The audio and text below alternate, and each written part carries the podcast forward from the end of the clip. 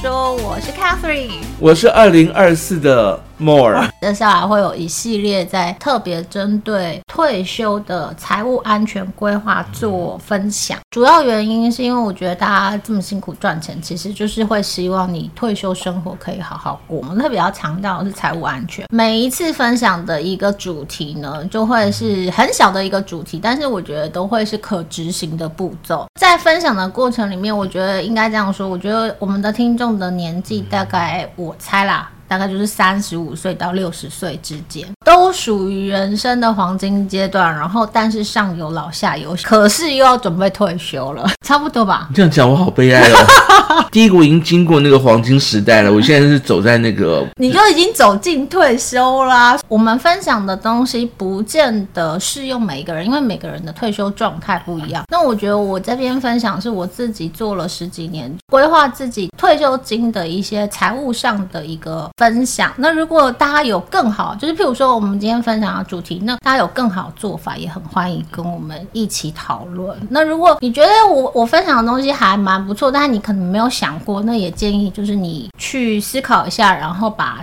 该执行的东西做一个执行，然后最好跟我们回馈一下，我们就可以改进。那我要分享的就是退休财务安全，其实就是我觉得退休的状况里面，经济是最基本。如果没有经济，就是如果你的生活状况就经济状况不好的话，其实很难有一个很。开心的退休生活，但是在这个整个系列里面，我们除了分享基本的经济，就是财务安全部分，可能也会探讨到，比方说健康啊，比方说这就是梦没有的啊。我就算有健康，我也没有命享受啊，命短但是很健康那种，我也不是。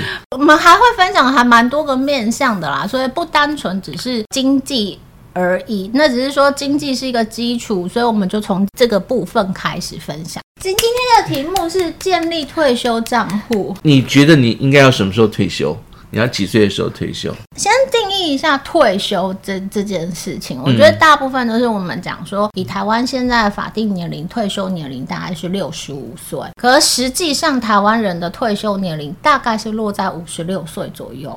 就是这是统计数字，嗯，所以其实台湾人其实还蛮早退休，而且台湾的企业非常不是老年友善的一个环境，他们不太喜欢害高龄。年纪的人，所以你是社会型的。社会型的意思就是说，人家退休我也退休，人家不退休我就死不退休这样子。不是，我不是，你不是需求型的。不是，我是，但是我还没讲啊。我刚刚在讲的是一个就是数据的分析。嗯、那我自己刚开始在萌生，我要就是那时候没有财务自由这个名词，就萌生退休这件事情，就是不要再为了工作赚钱。大概是三十一二岁，然后那时候我就心想说，我五十。五十岁要退休，心心里打算的是五十岁，因为做了这，就是反正做了很中间做了经经历过很多事情。我大概是在四十岁的时候决定，就是我要采用 Barista 的这个退休方法。我们之前不是有讨论过 Barista，就是星巴克退休法。所以我现在预计自己会，就是我会赚钱赚到七十岁。或是七十五岁，如果可以，可以赚到八十岁也不错。但是那个工作内容就是我决定的，就是那个工作是我喜欢的，然后他他会会赚大钱。对，就比方说我我七十岁设定的那个赚钱的方式，就跟我现在那个去上班不太一样。那有可能有点像你现在也是在赚钱，你每每天在看股票，那也是一种赚钱方式。有些事情是不能不做这样子，因为呃我的情况比。一般，比如说你刚刚讲阿发，阿发他们来的好的原因，是因为阿发他是一个正式的工作，到了退休，他只要讲到退休这个字，意味就是说他那个一个主要进账的金流从此就开始不一样了，这样会改变了。对。可是有些的工作其实他没有这个限制，就是不是，比如说我刚刚讲和尚念经，对不对？和尚念经，他不可能说哦，今天我要退休就开始不念经了。对，所以，我我觉得我们这整个系列要讨论的东西，就刚刚包含你讲的，就是尤其我们死掉的年纪又变比较。多岁？现在大概是八十四还八十五，然后我身边超多就是长辈都已经九十几快一百，或是超过一百岁，所以我我觉得退休的状况其实跟我们看爸爸妈妈那个年纪有点不一样。所以假设我今天真的就算是我六十五岁退休，然后一直活到九十五岁，三十年都不做事，其实是一件很可怕的事情。我们在聊这个话题的过程里面就会探讨说，哎，我的退休方式是什么样子？哎，我可能不一定是真的去工作，可是我还是会有主动收入，不是单纯的被动收入。嗯，你知道为什么我说有很多问题？我有第二个问题。哦、第二个问题是你刚刚提到，就是一般退休年纪大概在五十六岁左右，台湾统计来讲，我爸爸好像大概也是五十几岁就退休。对，你知道为什么是五十六岁？我不知道。比如说你二十出头开始工作，这样经过三十年，小孩子也都大了，所以呢，你的金流其实马上就可以少掉，只要顾自己就好。差不多，对，因为我爸妈生生我的年纪大概是。我是最小的嘛，所以我我爸我妈生我大概二十七岁，嗯，生姐姐是二十岁，所以你看他们五十几岁的时候，其实我们都已经三十了，嗯，所以呢，如果假设按照一般的，就比如说像是。呃，金流的感觉而言的话，大概到一定的年纪，你就可以少掉一部分的开销。对，尤其是小孩。如果啦，如果现在其实有点困难，你是比较比较幸运的那一种，就是家里面两只猫猫，到了五十几岁的话，你爱退休不退休，也不用担心还要再继续怎么样。其实好像一般也是这样，所以五十六岁设定的是大概这个年纪。今天的目的是要大家知道，就是整个听完以后，你要知道钱怎么自动跑进来，这样你就不用担心。对，那虽然虽然我们刚刚提到就 Barista 这个退休方式，就是你还是会有主动收入。譬如说梦现在在操作，每天晚上很他赚皮肉钱，就是属于主动收入的这一种。那譬如说我自己预想，就是我五十几岁之后可能要做的事情也不一样，那它还是一个主动收入，就是我去花了时间，然后呃赚取相对。应的报酬，最主要的还是你要有很好的被动收入。那被动收入怎么来？第一个就是你要建立你的退休账户。我要先讲，就是这个呃退休账户这件事情，不管你几岁开始，如果你没有的话，就一定要立刻做。假设你现在听到。如果你听到我们 podcast，你是二十五岁，诶，你没有这个东西，那我会建议你现在就做这件事情。如果你现在已经五十岁了，然后你没有自己的退休账户，那也赶快去建立自己的退休账户。我先讲一下，就是呃台湾的退休账户的呃基本状态，嗯，就是大家都知道会有劳保、劳保的年金、劳退年金跟劳。劳保退休金两个，那这个都是属于社会保险跟职业保险。只要你有去当一个正常的上班族，基本上你都会有这样子的一个，算是政府提供给你的退休金。嗯，那基本上台湾的平均情理金额大概是落在一万七。我们之前的那个呃文章里面有写，大家可以去看劳退金额。我那天看到大概是一个月大概是九千块吧。八千块、九千块，差不多。嗯、所以你这样算下来，就是诶，一万七加八千块，就是两万五。一般人的平均水平，如果你没有自己的自己存退休金的这件事情，基本上你大概一个月，你就想说，诶，你六十五岁退休，大概可以领到这些钱。但要提一下哦，就是劳退金不是领到死哦。我之前一直有一个疑问，然后后来就问。我们同事嘛就是明他有做一篇文章的分享。劳退金就是你自己提拨的那个，就是雇主帮你提拨六 percent，你自己还可以再多提拨六 percent。它是用全国的平均寿命去。换算你提领的时间加二十年，然后去换算你的每个月可以提领的金额，是最多领二十年就对。对，最多领二十年，你要领完你的户头里面没钱就没了。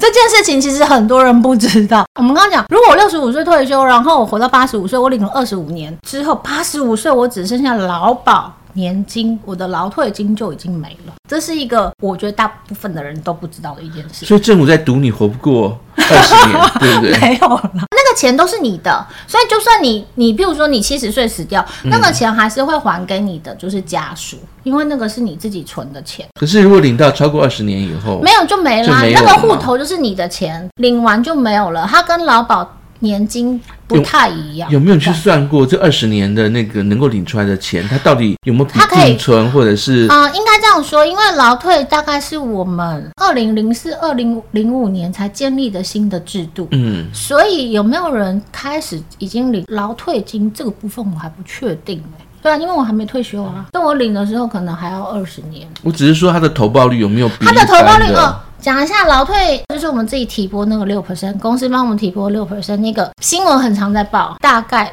他们的投资报酬一年大概是三四 percent，三 percent 到四 percent 平均。我知道你充满问号，那干嘛要？但是那个就是基本的职业保障。那你会有问号，为什么我不自己去做提拨的动作？好，那我们先介绍一下，我这边想要先介绍一下美国人的退休账户，但我不介绍详细的就是他们的税法，那个跟我们都没有关系。但是美国人的退休账户大概分三种，一种就是四零一 K，然后四零一 K 里面还分成 DB 跟 DC，反正就是一个是雇主拥有，一个是。员工拥有，然后还有一个 IRA 是员工可以自己提、嗯、提提拨，提拨的。嗯、那基本上只要是大公司，他们都会给你四零一 K，它那算是公司的 benefit。所以如果你是小公司的话，你在美国的小公司工作，你不一定会有四零一。但是你可以自己提拨，就是 IRA，IRA 就是譬如说我这个月的薪水，假设我这个月的薪水是十万块，我想要提拨两万块进我的 IRA 账户，可不可以、嗯、？IRA 基本上是没有限制的，嗯、但是免税，对，免税，所以他们而且可以选哦，里面的内容你要拨到哪边去，对对对对，哦、那就是这个户头要放在哪一家银行退休基金里面，然后你要买什么东西都是你可以自己选的。嗯、但是四零一 K 的 DB 就是那个那个东西是雇主拥有的，你其实，在那间公司工作的时候，所有的操盘都是雇主决定。这是为什么我们要特别讲美国的退休账户？基本上，他那个退休账户的钱都在干嘛？退休账户的钱等你退休啊，多给你啊！不 是，那退休账户的钱通常都在买，就是美国的股票啊。对呀、啊，我之前在看，就是美国的一些影集，尤其是金融系列的影集，嗯、他们都会有一个很，我小时候看不懂，就是他们就会那些业务就要去去想办法的去拿到那个退休基金。的合约等于是他可以去帮他代操，其实说穿了就是所谓劳保、健保什么的这种保险，这样，嗯，它其实就是政府在帮你做代代操的动作。对，所以就是美国的退休基金，就是他这些退休账户。嗯，我那天看统计，二零二二年总共有三十五兆美金，就是全美国的退休基金，不管是政府啊、公司啊，或是个人提拨，全部加起来是三十五兆美金。这三十五兆美金在干嘛？就是投到投资市场里面，他是必须要找一个比较安稳的，因为他是退休基金嘛，要找一个比较安稳的地方投进去，就是不要有太多风险。对，但是还是可以缩小它的回报。对，那我们之前有提到嘛，就是退休基金他们可能都会有固定的股债比例，嗯、譬如说六四的股债比例，对，但是说六成还是会投到股票里。股票市场里面，嗯、所以这是我要讲的重点。美国人他们的退休账户，不管是公司操盘的，还是他们自己提拨的退休基金，你的钱放进去之后啊，它不是放在那边就是存定存，没有这件事情哦。嗯、他们一定会做所谓的投资的动作。嗯、那这个投资的动作，他们可能是买债券、买股票，然后买基金。那他们的基金，呃，我知道他们还有很多基金，其实就类似。美国的 ETF 就是譬如说大盘的基金，嗯、但是这些基金台湾人没有办法买，他们就是设定给这种退休账户才能去购买的基金。基金对对对对，所以我为什么会特别提这个呢？原因是因为我那天在跟我表妹聊天，然后我表妹在。就等于是大学毕业就一直都在美国工作，然后他就说他自己的退休账户，他那天算一算，哦，好多钱哦。我说那你的退休账户都在干嘛？他说就是买各式各样的 ETF 啊，嗯、就是不是 ETF 啊，他们就是基金，但是就是各各个类型，有点像是各个类型的 ETF，譬如说全美国啊、日本啊，呃，他说他也有买台湾的，嗯，对，就是台湾的 ETF，然后他也有买个股。我说那可是你。你就买着放着嘛？他说最好就买着放着。你知道那个，你只要年纪大到一定程度，住美国就会有银行的人跑过来问你要不要开 IRA 账户。对，你自己就会有一个操盘人员哦。对，他每次帮你操盘，但绩效好不好不知道。但基本上来讲，IRA 账户公司也是要分担的。比如说你出个一百块，公司要帮你出个一百块。对对对，就是他们有一些制度。哦、那所以我在跟我表妹谈这件事情的时候，他就说这是这在美国，就是尤其他们算是，他们就是一般的大公司的。员工基本上都会有这样子的福利，嗯、而且只要是员工，你有四零一 K 或是你有 IRA，其实他们大部分都会知道要把这个钱再拿去做所谓的投资，而不是傻傻的放在那边当定存，嗯，或是买保险，没有这件事情，他们就一定是在投到股票市场，那可能是透过基金公司他们出的一些基金，然后可能基金里面包含债券的基金、股票的基金去做投资，然后他也有买个股，他可以买个股，他那天跟我说，哎、欸，我有买那个 NVIDIA。他两百块进的。然后他说，可是我好伤心，我只有买一点点。我要讲的重点都是他们这个退休账户，因为有税负上面的优势，所以他们就是只要是员工有赚了钱，然后他们就会做固定的提拨进他们的退休账户，就可以免税。对，而且公司还会帮你出钱。对，然后可是重点是他的钱进去之后，他们就会做所谓的投资，这个跟台湾人在操作比较不一样。所以，我我为什么特别想要分享这个给大家的原因，是因为大家可能会觉得做股票投资很危险。应该这样说，我们之前在股学说介绍的大部分都是短期的操作，可是放在所谓的退休账户的这些操作方式，他们其实有些就是长期投资。像我表妹说，她从那时候大学毕业有四零一 K 之后，也有自己开 IRA，然后他就买了一些有的没有的 ETF，他都放着，他也都没有动过。这种这种情况在美国常常见，然后最最容易见到就是你如果听到什么什么基金会、慈善基金会，就是类似这种方式，那你捐一笔钱，不光是只是把你的钱拿出去做。它大部分就是合在一起，嗯，变成一个基金会，然后其实说穿就是拿去投资。对，所以我要讲的重点就是，其实这在美国来讲是一个为什么我们会说，哎，美国人很多都是把资产放在所谓的股票市场，嗯、其实有很大一部分是跟他们退休账户的钱有关系。那他们就是买着放着，然后就是放进去，他们不会傻傻存定存。然后美国保险我不熟，我不我不知道，所以但是他们的 insurance。就是拿来当做所谓的 protection，而不是 investment，、嗯、跟台湾的那个投资型保单啊，或者是储蓄型保单概念不太一样。嗯、你们买 insurance 就是纯 insurance 嘛，嗯、对不对？长期投资股票市场其实风险没有那么高，而且在美国是一个很平常的一件事情。那我们台湾就是政府的劳退。基金就是呃，我们自己提拨的那个六 percent 哦，公司帮你提拨的六 percent，其实他们也是拿去股票市场做操作，嗯、可能绩效还很 嗯。对，我看到台湾的绩效是三 percent 到四 percent，那所以我们就说嘛，就是我们之前一直讲，就是美国大盘去年 SPY 是二十四 percent 嘛，嗯、但是它平均三十年来的年化报酬每年大概就是。九点多 percent，将近十 percent，所以它就是一个很好的，你可以参考的投资标的，嗯、你就买着放着，你什么事情都不用管，它就会持续的成长。这是这是美国大盘的状况，是放回台湾对不对？你可以放台湾，台湾的股票市场也还不错啊，就是五 percent 的报酬率是很很容易找得到的标的物。劳保年金是劳保年金，劳、嗯、退金是公司帮你提拨，你自己要不要选择提拨六 percent？那个是你可以自己选择，但是公司一定要帮你提拨六 percent。对，可是那个它的回报率才三趴四趴，我们自己随便找个大盘 ETF 往下存下去。对对，所以我要讲的就是，如果你没有自己的退休账户，请一定要去做这件事情，就是开户啊。开户完之后，你可以去做一些设定，譬如说你要锁这个账户的钱呢，是要做台湾的股票市场投资，或者是做美国股票市场投资，或是你这个账户的钱你就放着，然后你最后想要去买房地产，或是我们刚刚讲的投资型保单，或者是储蓄型保单都可以。但是就是这个账户呢，是你退休之后要用的，以后的自己要用，然后记得这个账户的钱。就只能给你自己哦，而且是以后的自己。那你会说啊，那谁会来跟我拿这个钱？谁会来跟你拿这个钱？赶快！不是 不是，你刚刚讲到的是国外的退休金还是？没有，就是假设我自己现在有一个账户，嗯、就是我有一个退休账户，就是自己用啊。我告诉你哈，这件事情很重要，大家要记得，这是你自己的退休账户，所以千万千万千万不能拿给其他人用啊！其他人是谁？第一个小孩，我要告诉你，就是第一个会花到你退休账户的钱有谁？第一个就是你的小孩，我告诉你，我那天听到一个，就是我同学在说，你小孩可能还不要，这钱那么少。他说他们夫妻两个，然后小孩就可能有机会要出国念书，他先生就把他所有的资产都这样算一遍，然后想说啊，可以送小孩出国念书，他就阻止他先生说，你不要这么傻，自己退休的钱都还是要留着，小孩子要有能力，他要他要有有能力拿奖学金去念书，就是他自己的。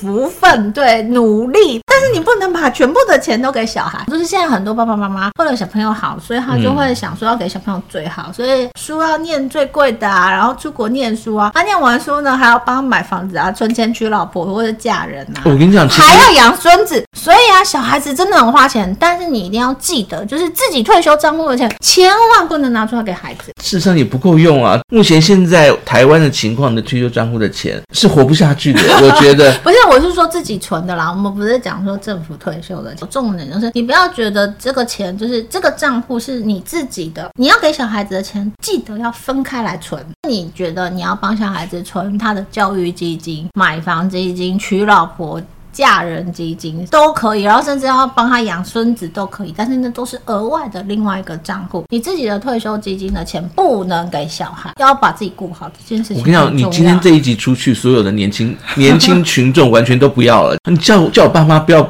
不要给我钱这样子。我跟你讲，这个事情他，就是讲一百遍了，爸妈还是会傻傻掏出来。但是说我们就是讲一讲而已。然后真的可可以不把钱掏出来的爸妈，告诉你这是少数，但是我们还是要提醒一下，就是如果你要把。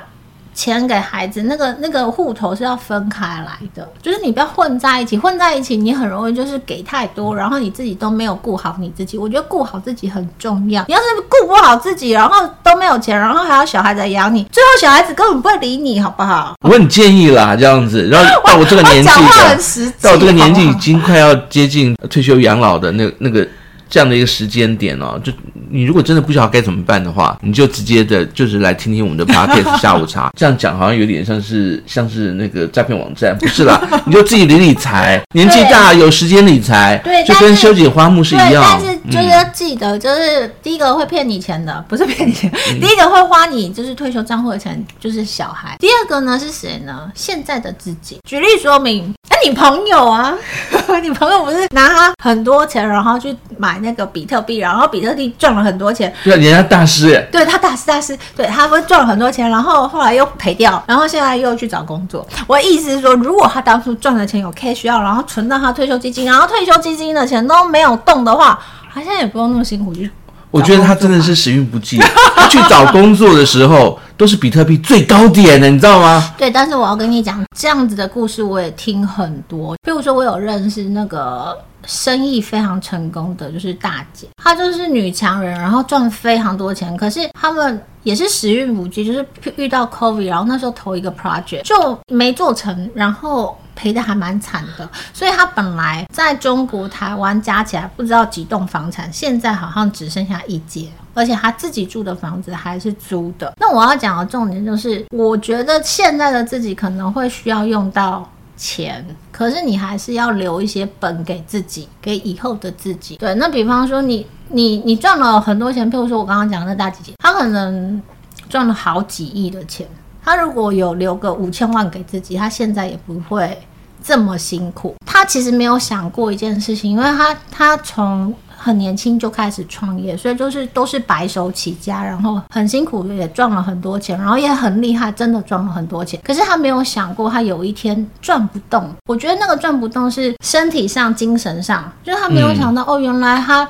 他已经六十岁了，然后他的拼劲跟年轻时候的拼劲其实有很大的差异。嗯、可是他现在又不得不赚钱，因为他现在的呃经济状况。的确有一些问题，所以他需要好好的赚钱。可是这种不算意外的这种灰犀牛吧，白犀牛。不是，可是我的意思是说，他当初如果有把他赚的钱的一部分好好的守在他的退休账户，他现在可能不用在经济上不用这么的担忧。所以我要讲的是，譬如说，那我也很常提醒大家，就是，哎，你 daily 的操作，然后你赚到钱要 cash out。我跟你讲，你讲这个，我觉我自己个人觉得没什么幸福点。我们自己的那个。自己的同事啊，Elsa，Elsa，那如果大家可以去看我们网站，他有分享他的小学生股票经验。然后小学生股票经验有没有赚钱？可能是有的，但是呢，他都没有 cash out。前一阵子赔钱了以后呢，然后呢，就他就不做任何事情哎，你知道，他可能会担心说，哎，这个人这个这个股票一下掉了几块，两块、三块、五块，特斯拉掉四十块，这几天这几个礼拜掉四十块，我说你怎么还不出？对，所以我要讲，算了，这样。我们在这个 podcast 就是要提醒大家的，第一个会花到你账户的钱就是你的孩子，第二个就是现在的自己。所以虽然我们讲不一定有效，但是你要记得听听一下，然后要记得这件事情。就是我们讲的东西，其实大家都可能听过或是知道，可是你在执行上面其实会很。很不容易啦。嗯、那比如说我刚刚讲的，现在的自己还包括，比如说，哎，我今天想要创业，所以我想要一笔创业基金。嗯、我觉得这些东西都跟你的退休账户必须要是分开来的。嗯。那或者是你可能会有需要应急，譬如说，哎，我突然生病了，所以那那个钱其实还是要跟你的退休账户就是切开来。嗯。那还会有谁用你的钱呢？比方说你的。长辈，比如爸爸妈妈，或是呃兄弟姐妹，或是朋友们，很突然有急需一笔钱需要你帮忙，那你也真的很想要帮他们，但是这个钱都不能从你的退休账户里面拿。嗯、重点就是第一个，如果你没有开自己的退休账户，赶快去开。然后呢，就是每个月固定的提拨一定的金额放在那个里面，然后、嗯、呃放进去的钱还要做投资。第二个重点就是啊，这个钱。就是你设定好，比如说我设定好是五十五岁，那我就是五十五岁之后才能用这个账户的钱，之前发生任何事情都不能动到它，不然呢，就我五十五岁的时候，那个账户就没钱了。那个你不是傻傻的放进去就好，它还是要还是要去做一些调整。我们今天是讲最基本的无痛的，没有伤的。对，那至于就是你要投资什么，我们会在之后的系列再慢慢的跟大家分享。哦，我今天的重点只有一个。这两个，第一个没有账户的，赶快去开开账户。第二个啊，记得这账户的钱就是给你退休以后的自己。你知道那个，我们都之前不是写一个那个城市，怎么去投资，然后最后会有。呃，多好的 result 回报，我还是要稍微提一下啦。你那你可能会这样想，那那跟我现在每天在做操盘有什么不一样？刚刚提到一个很重要，就是我把它当成就是血汗钱、皮肉钱，每天晚上就要花很多时间。来讲，它就是 barista 它的主动收入。对，但是如果假设说你不希望像刚刚提到，如果年纪大了有。就是没办法每天看盘了，然后呢，没有办法去想有的没有的。一般来讲，所有人也都会遇到。所以你的投资账户，如果你是自己操盘、自己去做投资，要准备做退休计划的话，请记住，就是有人 support 你最好，没有人 support 你的话呢，请记住，就是你的那个比例要从原来就是大部分是股票，股票是为了要多赚点钱，到最后就是说你不想做了。